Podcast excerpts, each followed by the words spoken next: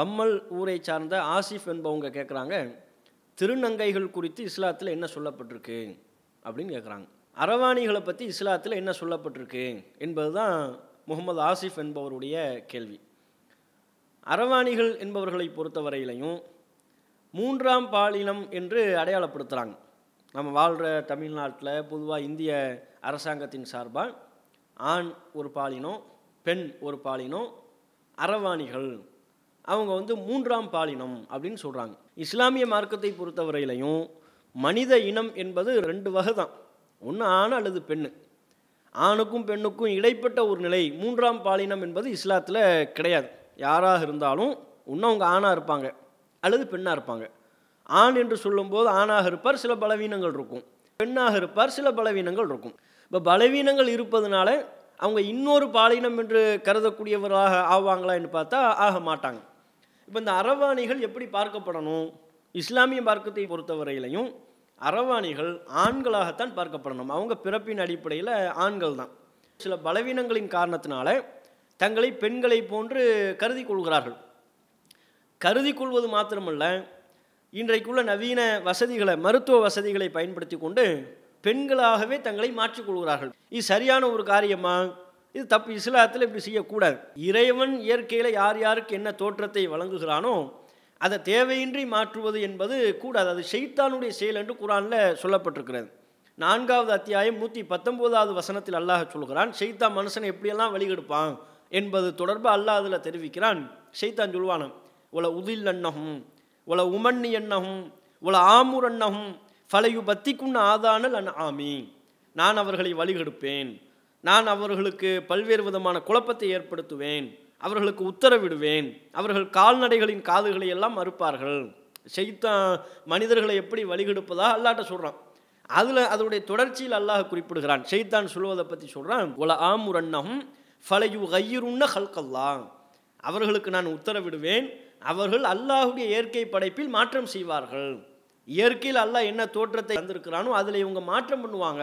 அல்லாஹ்வுடைய படைப்பையே அவர்கள் மாற்றம் செய்வார்கள். அப்போ செய்தானுடைய செயல் என்பது இதில் விளங்குதா இல்லை இறைவன் இயற்கையாக தந்திருக்கிற படைப்பை தங்களுக்கு ஏற்பட்ட ஒரு பலவீனத்தின் காரணத்தினால ஆபரேஷன் செய்து தங்களை பெண்களாகவே மாற்றிக் கொள்கிறார்கள் என்றால் இது இறைவனுடைய படைப்பில் மாற்றம் பண்ணுறது தானே? இது எப்படி சரியான ஒரு செயலாக இருக்கும்? இது செய்தானுடைய செயல் என்றல்லவா குரானில் சொல்லப்பட்டிருக்கிறது.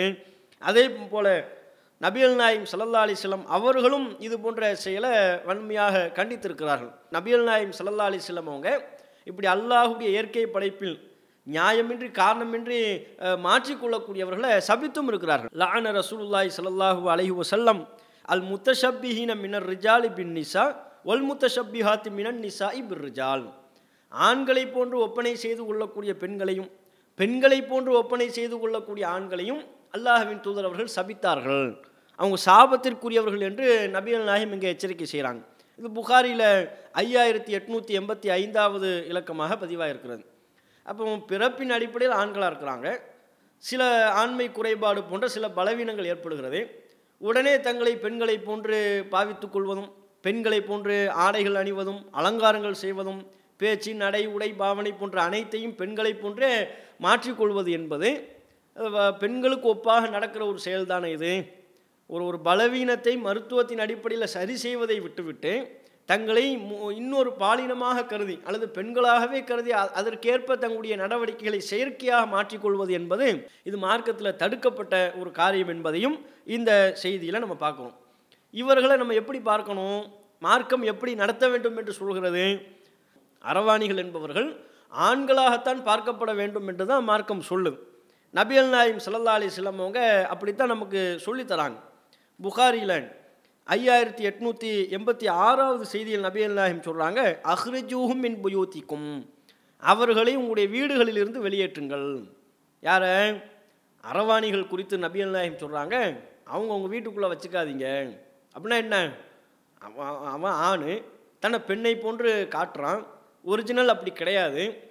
இறைவனுடைய படைப்பில் அவங்க மாற்றம் பண்ணுறாங்க அப்போ பெண்கள் என்று கருதி கொண்டு பெண்களுக்குரிய சட்டத்தை கொடுத்து உங்கள் வீட்டில் வைத்துக் கொள்ளாதீர்கள் அஹ்ரிஜூஹும் மின் புயோத்திக்கும். அவர்களே உங்களுடைய வீடுகளிலிருந்து வெளியேற்றுங்கள் அப்படின்னு சொல்கிறாங்க அதே போல் ரசூல்லாவே அப்படி வெளியேற்றியும் இருக்கிறார்கள். ரசூல்லாவுடைய மனைவி உம்மு சலமா அவங்க சொல்கிறாங்க நான் வீட்டில் இருந்தேன். என்னிடத்துல ஒரு அரவாணி இருந்தாங்க. பக்கத்தில் அப்துல்லா பின் உமையா அவர்களுக்கு யாரை எந்த பெண்ணை திருமணம் செய்யணும் என்பது தொடர்பாக இந்த அரவாணி அவங்க சொல்கிறாங்க நீ யாரை கல்யாணம் பண்ணால் உனக்கு நல்லது? அவங்கள கல்யாணம் பண்ணி இவங்களை கல்யாணம் பண்ணி என்று ஒரு ஆபாசமான துணியில் பேசக்கூடிய ஒரு செயல் அங்கே நடைபெறுகிறது. அப்போ நபியல் நாயம் சல்லா அலிஸ்லாம் அவங்க வர்றாங்களா? வந்துட்டு சொல்கிறாங்க லா ஏது ஹுலன்ன ஹாவுலாயி அலைக்குன்ன. இவர்கள் உங்களிடத்தில் நுழையக்கூடாது. பெண்களாகிய உங்களிடத்தில் இவர்களை அனுமதிக்காதீங்க நீங்கள் என்று நபியல் நாயம் சொல்கிறாங்க அப்படின்னா அதனுடைய பொருள் என்ன? இவங்க பெண்கள் கிடையாது. எப்படி ஒரு ஒரு ஆண் ஒரு அந்நிய பெண்ணோடு தனித்திருக்கக்கூடாது? அது போலத்தான் அரவாணி என்பவரோடு இன்னொரு ஒரு அந்நிய பெண் தனித்திருக்கக்கூடாது ஏன்னா அவங்களும் ஒரு ஆண். அப்போ இந்த அரவாணிகள் விஷயத்தில் நீங்கள் கவனமாக இருங்க. அவங்களும் பெண்கள் தானேன்னு உங்கள் வீட்டுக்குள்ளே அனுமதிச்சிடாதீங்க. இவர்கள் உங்கள் பெண்களாகிய உங்களிடத்தில் நுழையக்கூடாது. அதற்கு நீங்கள் அனுமதி அளிக்கக்கூடாது என்று நபியல் நாயகம் சொல்லுகிற செய்தி. புகாரியில் நாலாயிரத்தி முந்நூற்றி இருபத்தி நாலாவது செய்தியாக பதிவாக இருக்கிறது இதுதான் மார்க்கத்தினுடைய சட்டம். அரவாணிகள் எப்படி நடத்தப்பட வேண்டும்? என்பதற்குரிய சட்டம். அவங்களும் ஆண்கள் தான் ஆண்களுக்குரிய சட்டத்தை தான் கொடுக்கணும். அதே போல் இன்னொரு சகோதரர் கூட அரவாணிகள் வந்து சொத்துரிமை உண்டா? ஆண் என்று கருதி அவர்களுக்கு சொத்தை கொடுக்கணுமா? அல்லது பெண் என்று பாவித்து சொத்து கொடுக்கணுமான்னு கேட்குறாங்க அதுவும் இந்த இந்த கேள்வியில் ஒன்று தான் அதுக்கும் இது இதுவே பதிலாக அமைந்து விட்டது. ஏன்? மார்க்கம் அவங்களை ஆணாகத்தான் பாவிக்கிறது என்று சொல்லிவிட்டாலே அப்போ சொ அவங்களுக்கும் சொத்துரிமை இருக்குது சொத்துரிமையில் ஆண் என்று பாவித்து தான் அவர்களுக்குரிய சொத்தை பங்கீடு செய்யணுமே தவிர பெண் என்று பாவித்து சொத்தை பங்கீடு செய்தல் கிடையாது. ஏன்னா அவங்க பிறப்பின் அடிப்படையில் ஆணு தான்